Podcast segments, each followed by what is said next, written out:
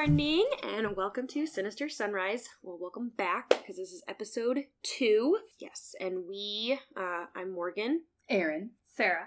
We're all here to talk to you today about the Mo State or Missouri State Penitentiary. Penitentiary? Penitentiary. I say penitentiary. It's potentially the penitentiary. I'm gonna say prison. Oh. and uh, like Sarah mentioned on the last episode, um, every week since there are three of us, um, we didn't want anyone to miss out and always have to go last or always have to be in the middle or go first. So um, every week we'll have a different tiebreaker or game of fate. Uh, this week I brought to the table my gemstones. Um, it's in a box and it's really tiny. Actually, like the box is probably the size of my hand, but then the drawer that the rocks and stones are in is even littler. So, ladies, uh, you pull this up, yeah. Forged from the fires of and our this comes ancestors. out. Whoa, whoa. Right. Whoa. Oh, that's really cool. Yeah, maybe we'll post a picture of it on my Instagram. Yeah. on the Instagram. Yes. So in the, here, I just have a couple of my gems. Um, so we'll use a smoky quartz. Okay. I'd like some ooze, thank you. Oh. I have a rose quartz. Oh. Pretty. Thanks. I have a couple more in here, but um, then my last one is jade. Okay, so we all know the favorite. Um, so I figured this is like kind of an odd way to go about it, but I figured you know I'll just shake them up in my hand and uh, we can just decide. So um, if you get jade, you're going first. okay. Jade is first. Jade is first. Got it. Rose quartz second. Got it. Second is rose. Smoky quartz third. All right. Okay. Okay. Open. Ah, mother. Look at that. All right, so I got jade, which means first. Sarah got rose. Woo! Erin got smoke. Blessed. All right. I'm about it. And, um, put your- Is this smoke just like burning rubber? Like you're in? Um, actually, I don't. Is it, You know what? It- it is- That- it- It Is that means how this is we that a week. jab at me? That's what it means this week. Burn rubber, Erin. right. And get on down the Murray State Pen. Oh my god. Right. It's not that far from us, y'all. Jeff City's Yeah, like Jefferson Do you know that's why Jeff City is the capital? what? Because Wait, what? Because they had the Missouri State Penitentiary. That solidified them as the capital back in the day. Okay, I'm Sarah. Oh. I'm going first. Oh, sorry. Sorry. Just kidding. okay. Uh, oh, and also, like everyone said last week, we all brought, we all got to like say like a little baby story about like what we like to do and what our passions are, which what we're bringing to the podcast. So we are all sticking to that this week. So uh, I will be starting us off with ghosts. Yeah. Tell us all about them. Yes. Woo. I'm ready So um, I did do a little bit of background on the prison. I'm gonna keep using that word. Is that the word you would like to use? Yeah, it is because Okay. it's the one I can say. Okay, so obviously, like we said, Missouri State Prison. It is in Jefferson City, Missouri. Um, it was a prison from 1836 to 2004. Oh, So wow. I, the math was already calculated for me online. 168 years. Dang. Um, it was considered a maximum security prison. Mm. So basically, from the website, I did find, or from the website of Missouri State Penitentiary.com, um, I did find out a lot about them um, just through their main actual website. So they do host ghost hunting tours throughout the year. Um, they are closed from December, no, January to like March, just because of the weather. Mhm. Because the majority of it is very old buildings and like they the elements of outside is what you experience when you're taking the tour. So Yeah. they knew they wouldn't probably make that much Makes during those times. Um, we'll start with executions. So one of the first things that Off on a great note. Yeah. right, right, straight to the death. Yeah. So in 1937, there was a proposed bill for lethal gas to be used for the very first Ugh. time because back in the day um, all it was was hangings and i believe like the hangings and like just a single shot to the head was what they did and that was done by the sheriff so it was like all on him Oh, wow. every single death was on his hands like Oh my Whoa. God. Yeah, hope I was like- a lot of money. yeah. right The sheriff's bringing a lot of baggage home. That's ooh, emotional baggage. Ooh, Yeah. Yeah. So, like I said, 1937 is when they like proposed that bill, which would mean no more hangings, no more just like fatal shots.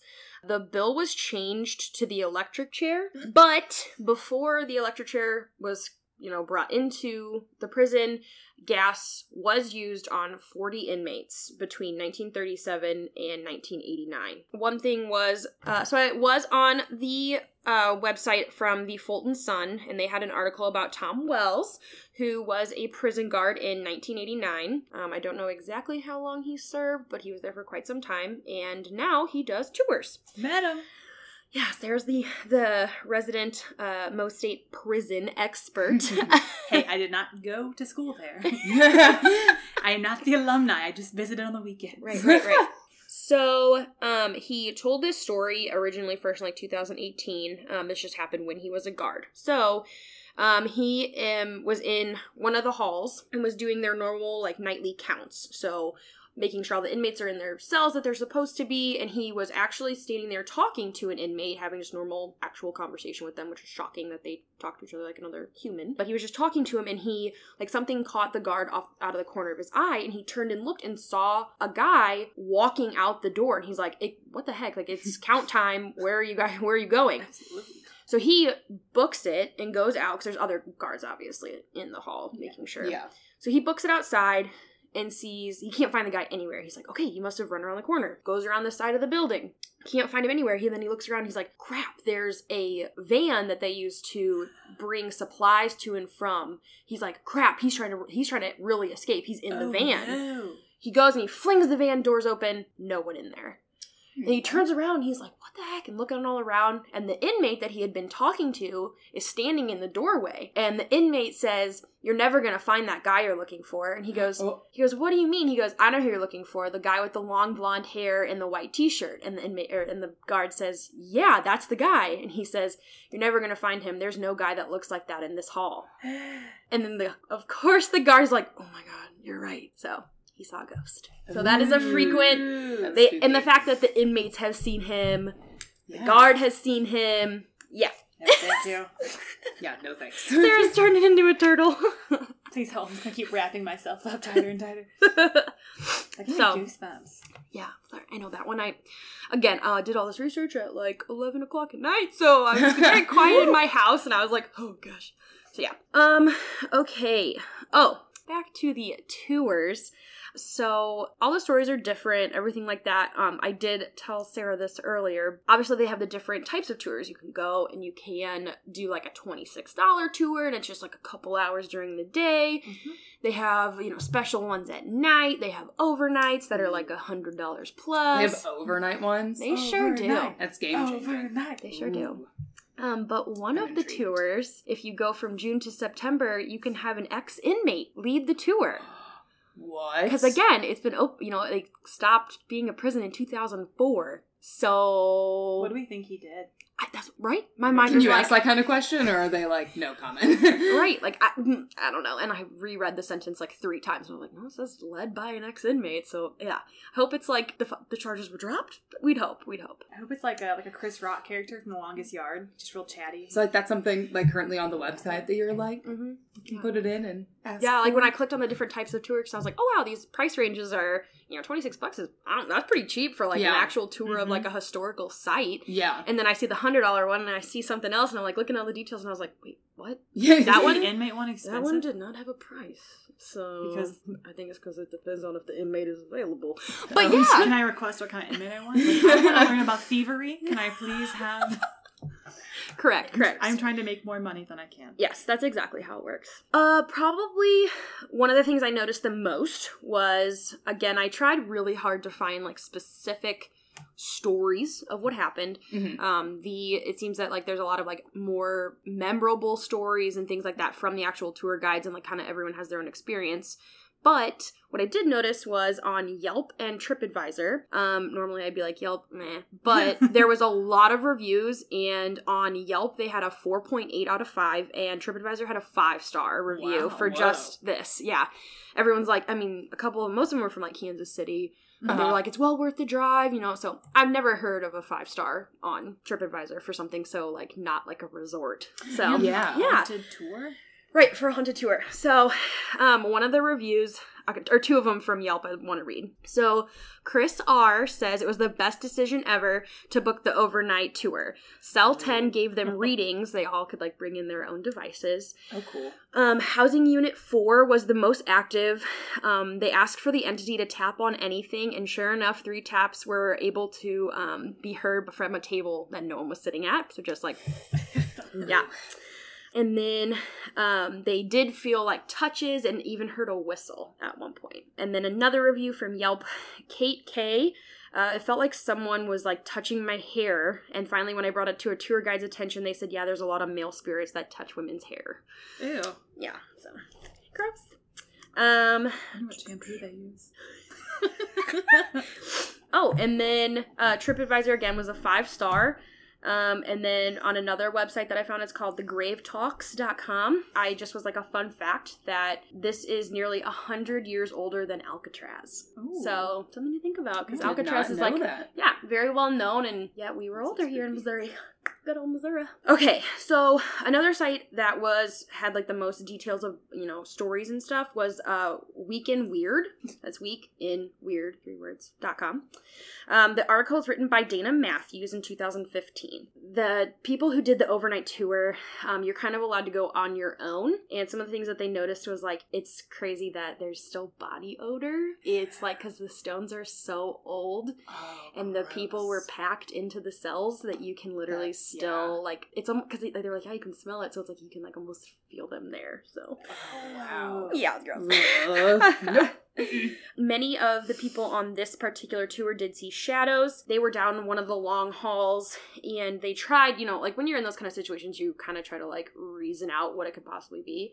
So the team said that they were like, we tried so hard to just like imagine it being an animal or something like that. Mhm. Um, but they were definitely, it was too small to be a cat or a rat or anything like that. they said they could definitely see them moving. They were only 25 feet away, but made no noise. So it's definitely like shadow figures, you know. Cell 48 seems to be the most active. That is where a snitch named Walter Darnell was bludgeoned to death with a hammer. Um, talked, Walter. right, like Walter. Yeah. Um. Apparently, what it was is like actually the other inmates who thought he snitched. We don't know for sure. Um. They busted out the wall and then bludgeoned him to death Oh with a my hammer. gosh. Yeah. So, kind of the big scandal of of uh, Cell Forty Eight. Um. Like, where'd the hammer come from? Yeah. Right. Why don't That's you use that like to to bust know. out of prison? I can think of a better wall to bust through. Like, dang. Said they busted out of walls. They busted people's skulls. Like, ugh. Um, on that again, the same tour that Dana Matthews wrote about. Um, they did catch disembodied voices. Um, on their recorders, and even felt someone breathe down their neck. I hate the breath thing. Sarah's having a little conniption over there. Yeah. Um, that's gross. Two people in uh, this particular group did say that cell 48 felt a shift like a shift in gravity. Um, they said that like they literally felt like their feet were stuck to the ground like they couldn't move. Mhm. um, so it's just kind of like a weird i've never heard it say like a shift in gravity so it's just interesting. Yeah. and to quote one of the people on the tour it was it uh, it felt physically heavier in here. Mhm. you know, like thick air. Yeah. And then on that exact same tour they were catching you know obviously like i said like voice phenomenons things like that um someone on the tour actually even just like broke down with how like much sorrow they felt from it so like people who were kind of sensitive to Yeah. that Mhm. it's a very you know scary sad place to be so yeah it's just to break down in front of strangers you kind of have to be pretty emotionally Yeah. taken by that Yeah, so overwhelmed and everything. Right. Okay, and to wrap things up, I'm going to talk about I did see on the Travel Channel website that our good friends and our beloved Zak from Ghost Adventures, um, they have visited. Um, I did just pretty much watch like the summary of the episode. I know I've seen it in the past, but Mhm. just to kind of get the highlights of it. And obviously, if you've never seen the show, they do have three gentlemen. Um, oh man, that's so bad. Zak, Aaron. Zak, Aaron, Nick. I was like, I Yes. can't remember Yeah. Aaron. Not so bad. But uh, the actual Aaron and Nick and Zak, they go out in the field. they go out in the field or you know wherever they're doing their tour, and then there's like the home base where they have usually a man or two, you know, wa- watching the cameras, radioing them, making sure everything's safe. And in this particular episode, I have never really seen where they uh the home base like talks to like a recording device with no one in the room And they Oh. did that. Oh.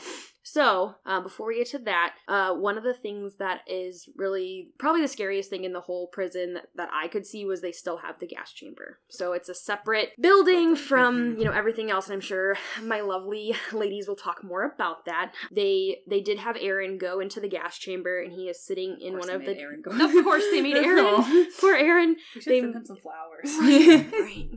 Um, they did make him go in there, and he apparently was in there for like over thirty minutes. He's sitting in the chair, just like had one of a spirit, had a spirit box, and was trying to get people to talk to him. And you you heard a distinct female voice say, "Sorry." Yeah, Oh. so it is like, is that the spirit of the one female that was executed? Mhm. We don't know. So they did have Nick out and about in some of the halls.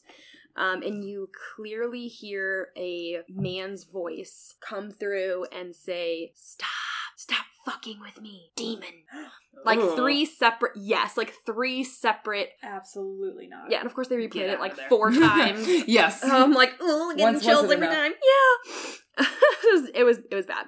Um, and again, so they had the gentleman at base kind of walking because they had three individual cameras set up in rooms that the that Nick, Aaron, and Zak were not in. And I stupidly don't know the name of this device, but it's kind of has like that automatic like text that comes up on the screen Mhm. and it's like a robot voice that comes through. So they had that set up and the guys were asking at home base were asking him questions like who's here? What are you doing? And, and we get no response. But out of nowhere it just started talking without being questioned and it said reverend informant jesus. Um oh this is called the Ovilus device just hit me Ovilus device um and then like when they brought zak back into home base they were talking to him about it they did get further words and it said twist men apart Ew, ew, nope, nope, nope. and like it's not obvious you know it's like that No. robot voice where it's like Yeah. twist men apart Yes. so it was a very like spooky way to end on it but yes so obviously there's not a whole lot written about people's actual specific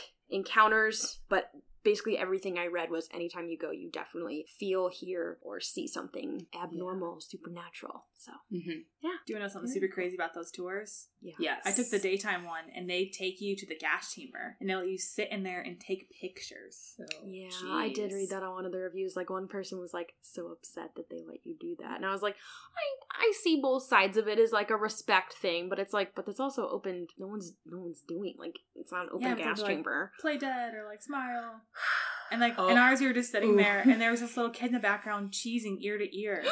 Yeah, and I was like, oh god, this feels so wrong. Like it feels Yeah. like the 1800s. Like, let me collect parcels of your yeah. Yeah, I definitely will say like the gas chamber, like the very limited pictures that I did see. It's very like it like reminds me of like a submarine, like because the door is just so big and just Mhm. Mhm. yeah, and so pristine and white. And, Well, yeah, it's very like um minimalist kind of. You know what I'm saying like there's not a Mhm. lot going on there. But Yeah. At first, I thought it was the electric chair because everything's just so like sterile and metal. Like everything's Uh-huh. white and metal. I was like, oh, this is the electric chair. And they're like, this is the gas chamber. And I was like, Oh wait, maybe it was the electric chair. I sat in one of them. no, you can sit in. You can sit in the gas chamber. Maybe it was both. Yeah, you haunted. Mhm. Thank you for saging my apartment. Yes. welcome. Since you, you're, you, have you been there too? I have not. Okay. But you have. Did Mhm. you have any like weird feelings or? No, I don't think I'm as in tuned as you are, Morgan. Like I never feel stuff. Yeah. You'd almost have to like punch me in the face, and I'm like, "Wow, there must be a ghost." So, but you've only done the day ones. The day so one. obviously, we have to try at night. Just saying. Overnight. yeah. Yeah, let's hope I don't get uh, emotional like I did when we were at the lamp. But yeah, Mhm. that's a story for another time. I just want to see something. Like I feel like I'm all. Same. Maybe I'm trying too hard. Like you gotta take the laid back approach with the yeah. ghosties. If it happens, it happens. Don't overthink. Don't expect it, Yeah. and it will come. I just had this terrible thought more like, show yourself. And I never see anything. like at the Just make him angry and start yelling. Probably. They're probably hiding on purpose. Like, this girl is like, mm she gets nothing. No. No ghost for you. Basically. All right, guys. Thanks for the ghosties. You ready for my part of the story? yes. Yes. Okay. So mine's about dream. Just kidding. It's not. Mine is about, Ooh. um, yeah, that would be terrifying in a prison. If we do tour tonight, I will not be sleeping there. I can only imagine what's going to happen. My No, eyes no. closed. Overnight, like we're awake the whole time, Okay, that makes sense. and we walk it in a tripod formation with our backs together, so we all have angles. Nothing can come up behind us. I us. just imagine like a Scooby Doo episode. I mean, yeah, that's. Just all hanging on each other. Yeah. Except for there's no ghost to catch. Like, well, you don't know. I don't want to catch it and bring it back We just find it. and then put them back. Yeah. We don't take them with us. They can stay there. There's no Okay. mask for pulling off. Mm-hmm. Anyway, so Morgan covered the ghosties. Um, I know Erin's going to get a little more true crime as usual, but I just wanted to kind of give a background of our prison system in America and how it would have been around the 1950s for the stories you guys are covering. Mhm. So, obviously, prison is never somewhere you want to end up, but I chose to focus on the prison system after the Civil War in America and how it led into our penal system. In You ni- said penal. in Oh. the 1950s. Hmm. Serious. Let me start that over. Get serious. Mm-hmm. penal. Why is that even a word? I don't know, but can we leave all this in, please? Because I.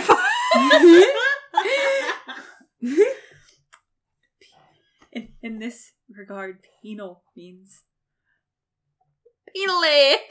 the penitentiarial system. okay, Morgan. That sounds better, am I right? yeah. Okay, so starting at the very awkward American Civil War, um, which ended in 1865.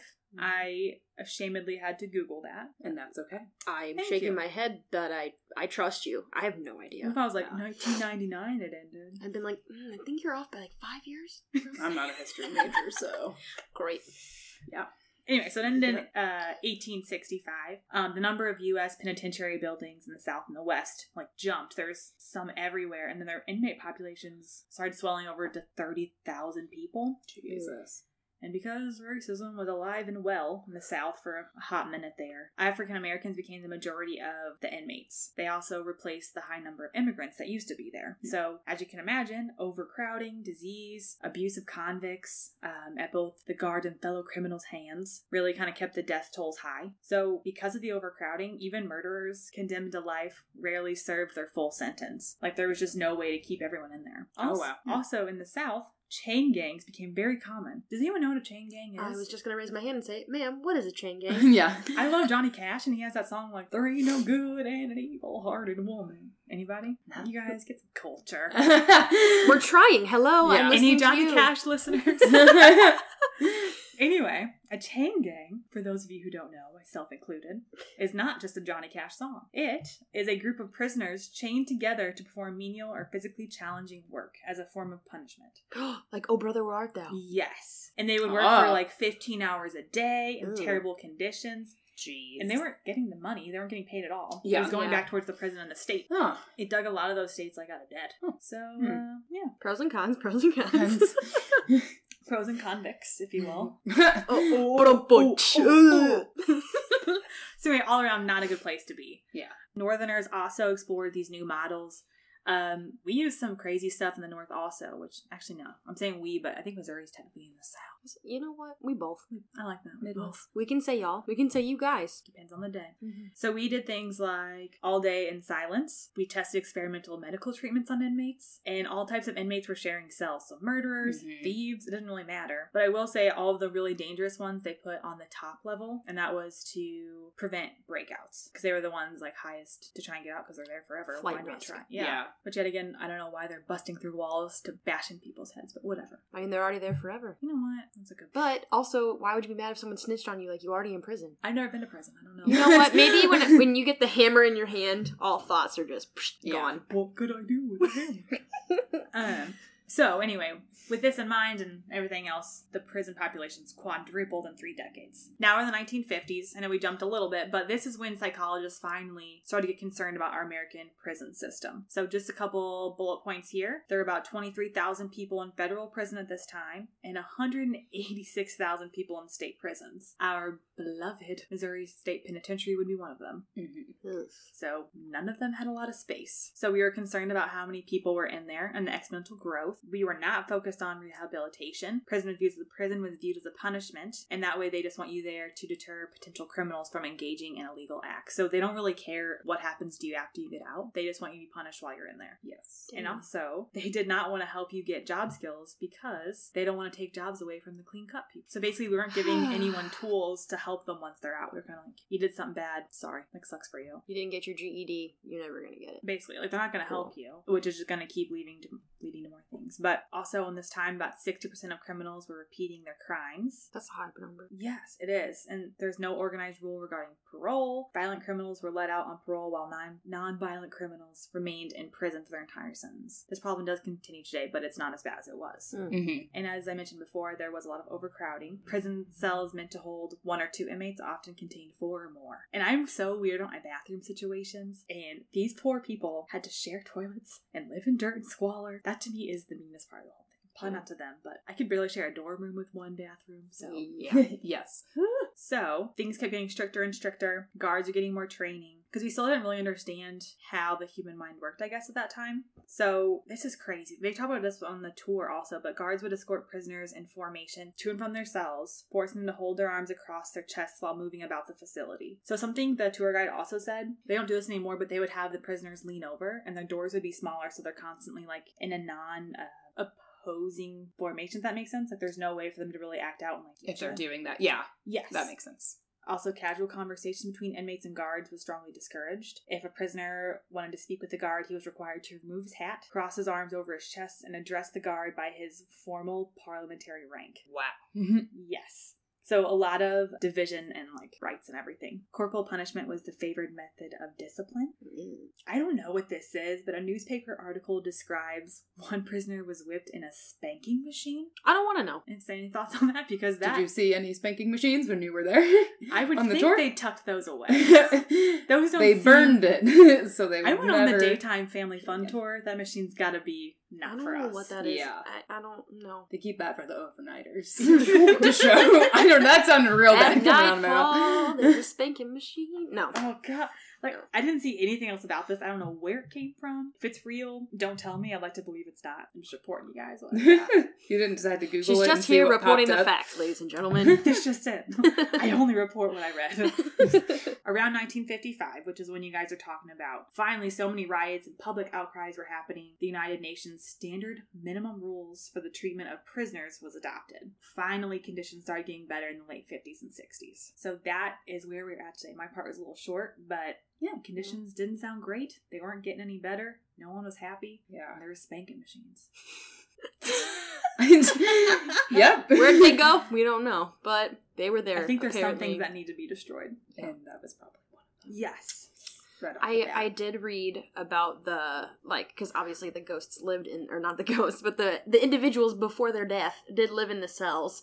So Mhm. I read like a little bit about that and that whole like what you were talking about like the arms crossed thing Mhm. and like the reason the doors were, were low is to make them have to have to bow. Yes. That's crazy. Oh. It's like yes, master. Like ugh. No. Ugh. I mean, think of like how much anger and like you're just repressing so much stuff like that. Like, Yeah. you can't beat someone down all the time and expect them not to have riots and everything. Right. yeah. And that many people in one One- area, let alone a gro- like nasty ar- like hmm Yeah.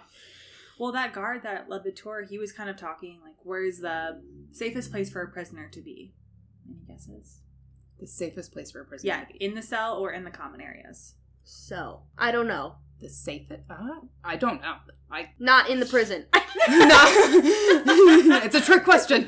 no, it's in um, it's in the common areas because you don't want them to be just sitting in their room like boiling away all day and just Yeah. thinking about ways to Oh. get back at you. You want them to almost have a nicer life. Weren't there like riots too? Yes, Uh, there's some huge ones. Yeah. There was a big one at the Missouri State I Penitentiary. no, I thought there was. That's why I was curious. I thought there had been like No, a at lot of least it. one big rioter. A lot of it came from the the snitch guy. So Oh, okay. Yeah.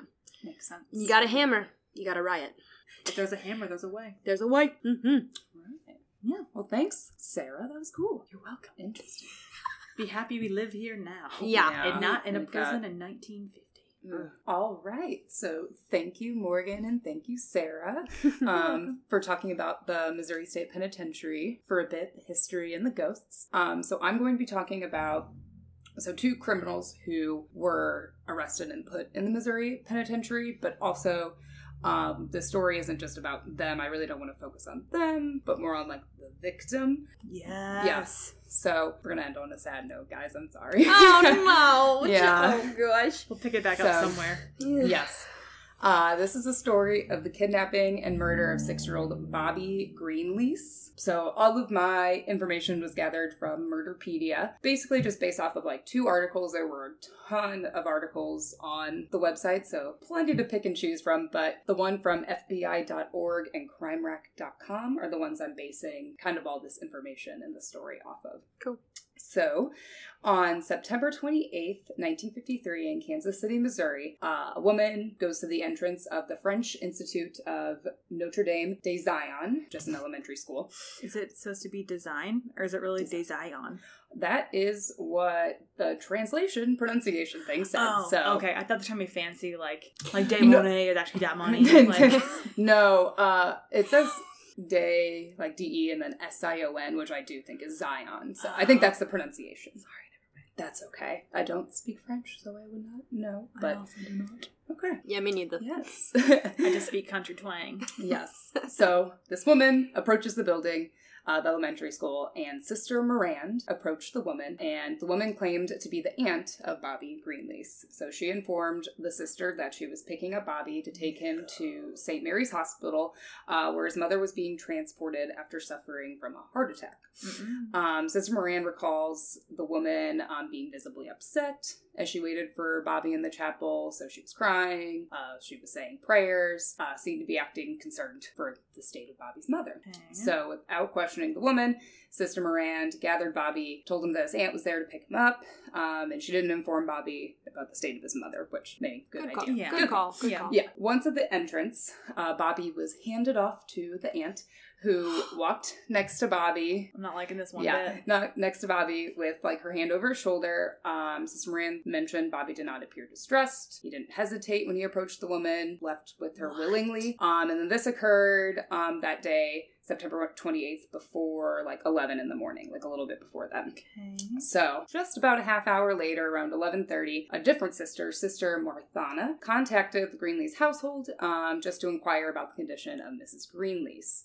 Um, can you guess who answered the phone? The mom. Not Mrs. Greenlease. Mrs. Greenlease Oh, answered no. the phone. Was she sick? Did she have a stuffy No. nose? Did she at least Oh, have the no. flu? oh no. Did not say. I don't think so. She didn't sound. Con- she didn't sound congested. That That was was well. yeah. Erin, you not already said this is going to end on a sad note. I'm just prepping myself. Yes. Okay. Okay. Okay. Ready. So, realizing obviously that the woman claiming to be Bobby's aunt was a fraud, Mrs. Greenlease called her husband, who immediately rushed home. Kansas City chief of police contacted about the abduction, and then the situation was reported to the FBI. Dang. So, a few hours later, That that same day, a letter, a ransom letter, was delivered in the mail. This is postmarked at 6 p.m. The letter stated, quote, and just bear with me, that they're run-on sentences, grammatical errors, so bear with me Don't criticize.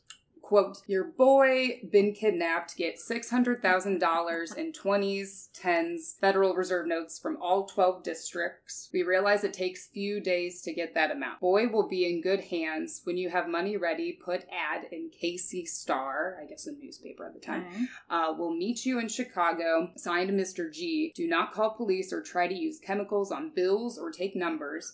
Do not try to use radio to catch us or boy dies. If you try to trap us, your wife, your other child, and yourself will be killed. You will be watched all the time. You will be told how to contact us with money. When you get this note, let us know by driving up and down Main Street between 39 and 29 for 20 minutes with white rag on car aerial. If do exactly as we say and try no tricks, your boy will be back safe within 24 hours. After we check money, which when I saw it, it didn't have an M on it. So, money, but money. Deliver money in army duffel bag. Be ready to deliver at once on contact. $400,000 in 20s, $200,000 in 10s. So that was a ransom note. Good lord. Uh, and then, so they wanted $600,000, which at the time would be the largest ransom amount ever demanded from a kidnapping at this point in time. was his family Are wealthy? you ready? Do you want to know what that is in today's money? Yes, I have it. You have it? Yes, I do. I'm ready. Does your math match my math? Let's go. Oh, does it? Uh, Oh. I, ca- I didn't do it exactly, but a little over $2 million is what I have. I have five. $5 million? Yeah. I don't know. Regardless, It's a lot of money. Who has that much money? Oh, wait, never mind. That would be it. And yes, uh, probably around then. but like, I have something different. but Sorry. like you said, the biggest ransom note or ra- ransom request, yes. like it, That, that, makes sense. like I the was looking at six something hundred sounds like a lot even today. but Like Yes. back then, Yeah. five million. Yeah. Couldn't even think about that. Yeah. Wild. I like how they were all these detailed, you know, requests, and they're like, "Hey, it's gonna take a couple days. We get that. We get that. like Yeah. that's a chill ransom. Take your Well, time. Would You know you? Don't don't push yourself. You've had a really hard day. Your child's missing. I don't even Yeah. need all of it in twenties and tens. Yeah, Just give me Even- four hundred thousand here, twenty thousand there. We're good to go. We're friends, right? You and me, we can work this out. Yeah. Would you- like to know a bit about the characters, the kidnappers? 'Cause Well, absolutely. They are intriguing, to say the least. Uh, so the ransom letter was uh, sent by kidnappers Bonnie Heady and Carl Austin Hall. Um, so just some brief background about these two. Hall was the son of a wealthy St. Louis lawyer, Oh and he never worked for a living. He was an alcoholic and a drug addict. Great. When his father died, this is where I was getting confused. Sorry. Uh, when his father died, he was left a small fortune of a little over two hundred thousand dollars, which is a, a little over two million dollars. That's what he was left. Two million dollars. No big deal. What a tough Okay. life he had. Yes. Uh, however, due to Hall's addictions, he went through that money pretty quickly. So yeah. You could spend your whole lifetime my- trying to spend that much money. my god. Well, he spent it pretty quickly. Good. So Damn. now he's like, I need to get more money. How do I get more money? So he begins robbing taxis. Um, however, that kind of spree uh, spree was short lived. He was sent to the Missouri State Prison or penitentiary, uh, where so he, where he served 16 months. He was released on April 24th, 1953. So since his first idea did not go as planned, while he was in prison, he was thinking of other ways to make a lot of money quickly. So this is where he devised the plan of kidnapping the son of one of the wealthiest men in Kansas City. Okay. Uh, now there we go. Yes. Should have waited. Sorry about that. Yes. And then um, when Hall was released from prison, he met widow Bonnie Heady. I don't exactly know where they met, if she knew what day he was getting out. I was a little confused about that. They meet up somewhere, and before even saying any introductions, one of the articles says that Heady embraces Hall, hugs him, and kisses him passionately, as you do when you first meet someone Dang. you've never met. I don't know. We met, guys. Right, Yeah. right. Passionate kiss, good to go. It was Yeah. hot and heavy. Um, the articles. That's not true. yeah.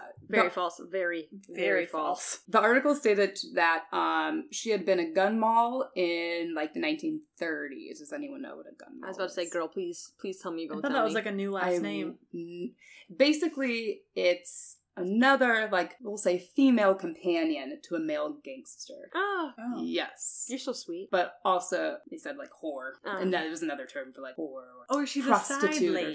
sex. Yes. She is side But we will just say female companion. Ooh, she's a lady of the night for gangsters only. Yes. But she's a little crazy, crazy. So let's see. Little Uh, Harley Quinn, So will. yeah, so she was a gun moll to Dan Heady. So that was her husband, who was a bank robber. Oh. Um, and then Dan Heady, whenever he was imprisoned, he attempted to break out of prison, only to be shot down and killed by an officer. Ooh. And when Bonnie was told that her husband had been shot to death, she grinned and stated, "That's too bad." Oh. Yeah, that's too bad. Whoa. Yeah, it's So it wasn't like a, a love filled marriage, is what you're saying. Bro, that's kind of harsh. I don't know. Ooh. And then Oh my god. yes, Bonnie. Yeah. Bonnie um, was said to also be an alcoholic, just seemed to be addicted and very interested in just criminal types. That's kind of who she was attracted to. The real bad boys. Uh, Yes. Mm. So, and so before she had met Hall, she had heard about him from like ex prisoners, um, became very, very interested in him and his crimes. So then after their meeting, she took um, him back to her home in St. Joseph, Missouri Whoa. as you do. um, it also mentioned uh, some of the articles mentioned that rarely were they sober. They would, you know, drink alcohol, do drugs like every waking moment. Um, when they were like briefly sobered up, they began working out the details to this kidnapping plan to get all this money. One of the articles said when Bonnie listened to Hall's plan, she stated, "quote Why that's better than sex." I don't know if that's correct. Uh, one of the why that's better than sex. I don't know. And she agreed to take part in it. Bonnie sounds a little crazy. Why? Emotions are everywhere with this woman. Yes. Everywhere. so they were specifically targeting Bobby due to his father, Robert Greenlee Sr., who was a multimillionaire GM auto dealer at the time in Kansas City. So that's why they were Okay. specifically going after Okay, makes sense. Yeah, the family. Um, after the first ransom note was sent, uh, the news of the kidnapping began to kind of spread around the world, and then there had not been a major kidnapping since the 1930s. One major one being the Lindbergh baby kidnapping Yes. that kind of shook the whole world. Did not Uh, end well. Yes, so this cat kidnapping was being talked about in the news and the press, so people were all shocked about this one. Um, I did not research this part as much, so maybe you guys can help me figure this out. So it's one of the articles said, to the provisions of the Lindbergh Law, which came after the Lindbergh kidnapping. So the Kansas City police is on it, but the FBI cannot immediately enter the case or act for seven days. If the victim had not been recovered in seven days, police could assume that the kidnappers had broken the law and taken the victim across state lines. I don't know how accurate that is or what that really oh. means. Besides that, regardless of that, and whether the FBI was acting immediately or not, the Greenleases were pretty adamant about working with the kidnappers, believing that they would not harm their child if they mm-hmm. just gave them what they wanted, and they really wanted their child back. And if the kidnappers found out that, you know, the police were investigating them or trying to find them, and they said they would kill the child, you know, so they were just, It's a balancing act. yeah. What do you think your parents would do? she gone. They'd be like, well, my parents don't have that kind of money, so yeah. they'd be like, you're asking an awful lot. Uh, I'll give you five dollars. my parents always made a joke like, if someone takes you, I give them a couple days, I'll bring it right back. yeah, yeah. yes. That's crazy though. How much to ask about parents? That's terrible. I know. That's really sad. And then um, on September 29th, so the next day, a second ransom letter was um, obtained, postmarked at 9.30 p.m. The ransom letter um, just contained similar details, like the ransom amount, um, such and such, but it, al- uh, it also included Bobby's Jerusalem medal that he wore. So, and the letter mentioned that Bobby was safe and well, but he was feeling homesick. And then, besides ransom notes, they, uh, the family, the Greenlease residents, also received numerous phone calls um, from Heady and Hall, giving the parents like directions on where to leave the ransom money for them to pick up. Um, one article had a phone call from Hall, who called himself M, um, with Mrs. Greenlease at the other end, and it was recorded by federal agents. So I'm just going to briefly read how that went. This is the only one I could find. So, so this Mrs. Greenlease starts first. This is Mrs. Greenlease speaking. We have the money, but we must know that our boy is alive and well. Can you give me that? Can you give me anything that will make me know that? Then Hall says, A reasonable request, but to be frank with you, the boy is driving us crazy. We couldn't risk taking him to a phone. Well, I can imagine that. Would you do this? Would you ask him two questions? Give me the answer of two questions. If I had the answer to these two questions, I would know my boy is alive. All right. Ask him what is the name of our driver in Europe this summer. All right. And the second question, so she's, I mean, pretty smart. Yeah. Second question What did you build with your monkey blocks in your playroom the last night you were home? If I can get those answers from you, I'll know you have him and that he is alive, which is the thing you know that I want. We have the boy, he is alive. Believe me, he has been driving us nuts. So, not really giving her what she wants, but saying that he's alive. Well, I can imagine that. He's such an active youngster. Mhm. He's been driving us nuts. Could you get those answers? All right. However, they didn't get the answers. Um, I had read in a different article that Oh my god. I mean, they were high and they were, you know, drunk a lot, so they would Mhm. still be they would be making these calls and the calls wouldn't really go anywhere besides them, you know, saying information and then they would just hang up. How frustrating. I guess. Yeah. And then one article stated that the Greenleases received over a half dozen ransom notes and 15 telephone calls, like over a span of a, a couple days. Dang. Yeah. Like we get it. We got the note. Yeah. Um, the kidnappers contacted the Greenleases for the last time um, at 1 a.m. on October 5th, 1953. So at this point, they said they had received the ransom money, excuse me, and that their son would be returned to them in 24 hours. However, unbeknownst to the family, Heady and Hall had murdered Bobby shortly after the abduction. So not even before the ransom note was even sent, they had already murdered him, which is just very upsetting. And they buried his body near Heady's house in St. Joseph, Missouri. Once they gathered the ransom money, they left for St. Louis. Hall and Heady bought two large metal suitcases and dumped about, it was said that they dumped about $300,000 into both, so they kind of split it up. They reportedly buried the suitcases in an ash pit somewhere in South St. Louis. Hall took the rest of the cash with him, so I'll, I'll kind of get back to that part. Mhm. Um, so the pair started using the money, get drunk, spend on drinks, spend on other lavish things that they wanted because the they kids, could. The Yeah. kid's dead. They have nothing else to worry about. Ugh. Yeah. And me so then- sick. Yeah, it is really sick. The fact that they got the money and they, you know, the parents did what they were told. Yeah. Well, I feel like you never hear about ransoms going well. Like they always catch them. I feel like before they get the ransom money Mhm. and everything. Like all They you had to do got was away with keep it. this child alive. Yep. On October 5th, Hall deserted Heady um, in a rented apartment on Arsenal Street. So Hall left the apartment when she was just passed out drunk, leaving her $2,000 in her purse. How sweet. Yeah. Wow, what a gentleman. Mhm. he took the remainder of the money and went to the expensive Congress Hotel. I couldn't pinpoint where exactly, if that still exists or not, or if it's named something else today, where he spent money on sex workers, gave them, you know, nice tips, uh, which drew the suspicions of hotel employees. Mm. One of the hotel employees reported to authorities that, quote, a man is spending big money around the Congress Hotel and he doesn't look the part. Ooh, Uh, shady. this employee had also, I mean, a lot of people had heard, obviously, the Kansas City kidnapping and the largest ransom ever paid out at that point, um, and just became suspicious of the customer, so thought that he would pass that to the police. And then there was another article that stated kind of something like a different tip. So they didn't mention that a hotel employee did. They mentioned that around 3:30 p.m. on October 6, 1953, a call was received at the 11th District St. Louis Police Department. John Oliver Hager, I believe that's how you pronounce that, a cab driver, also tipped off Hall's location at the Congress Hotel. So Super. tipped off that he had dropped someone off there um, that may have matched the description. So then, after these tips were brought in, St. Louis Police Lieutenant Louis Shoulders and patrolman Elmer Dolan went to investigate the claims that same day. They found Hall apparently hungover in his room at the hotel.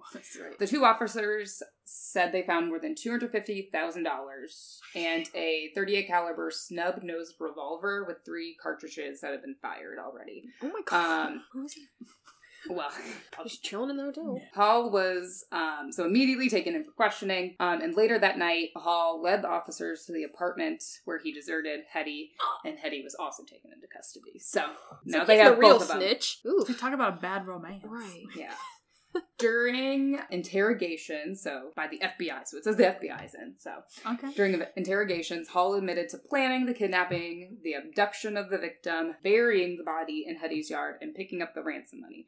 At this point, he denied that he murdered Bobby or had anything to do with his murder. Um, But he just planned He was it like, all. wait, how did you? Oh, he's admitting to the kidnapping, not, not to the the murder. murder. Yes, At the- Oh. yeah, that's what he's saying. Well, so this point. sneaky. Fine line there, buddy. And then Bobby's body was found by FBI agents at 8:40 a.m. October 7th, 1953, so the next day.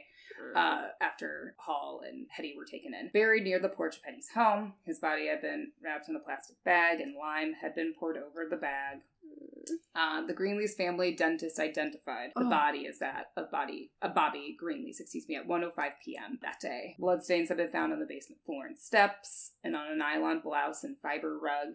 And then some of those uh, 38 caliber shell casings were also found in the house, which were found to have been fired from the same gun that Hall had in his possession at the time of his arrest. It's not looking good for you, bud. No. On October 11th, 1953, so a few days later, Hall confessed that he and Bonnie Heady drove to the drove the victim, excuse me, from Kansas City, Missouri to Overland Park, Kansas, where Hall shot and killed Bobby Greenlease. So now he's committing to, you know, admitting to the murder.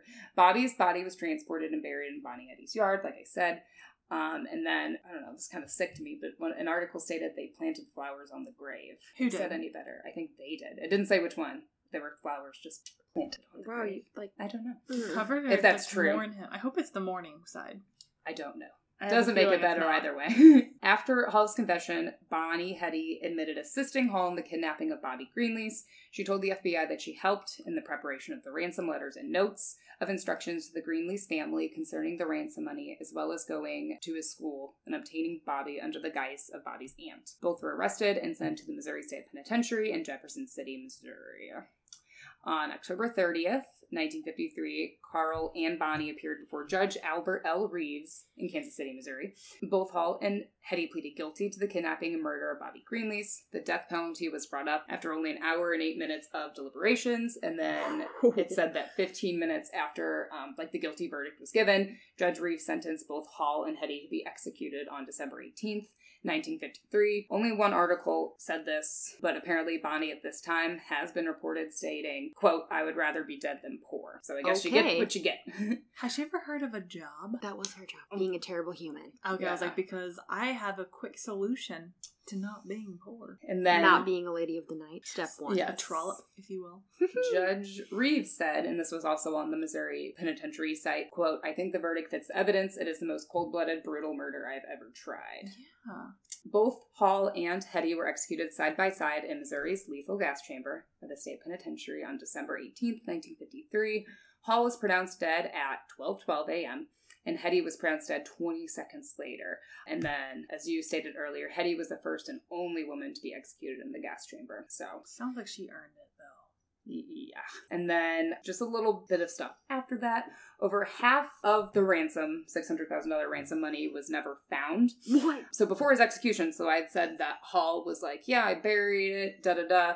But apparently he stated that he did not bury half of the money in the ash pit, but it had the entire amount of ransom money with him, besides, I guess, whatever he already spent. Yeah. Who knows what's true or not. However, the FBI investigated the whereabouts of the ransom money at that time. They found out that the two suitcases that suitcases that Hall had in his possession at the time of his arrest um, were never brought to the 11th District Precinct Station, as told by the arresting officers. So only 250,000 was brought to the police station, and then due to that, both officers were indicted for perjury.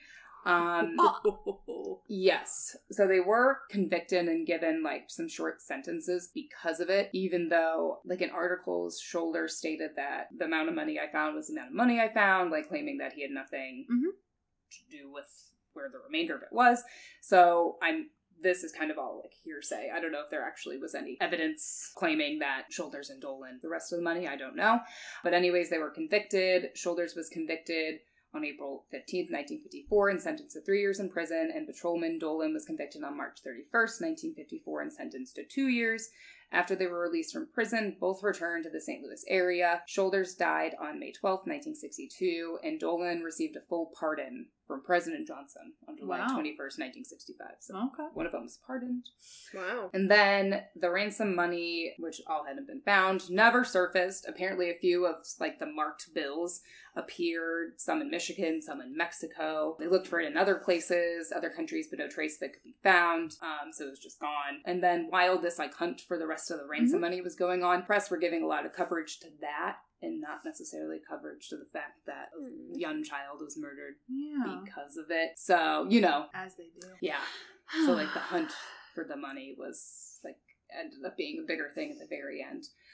But yeah, it was just very sad that that kind of got overshadowed by the murder of a young child. And then I tried to find just anything about like family, maybe at the end. I didn't find anything. So on that sad note, that is the story of the kidnapping murder of six-year-old Bobby Greenlease. Mm. Poor little Yeah. guy.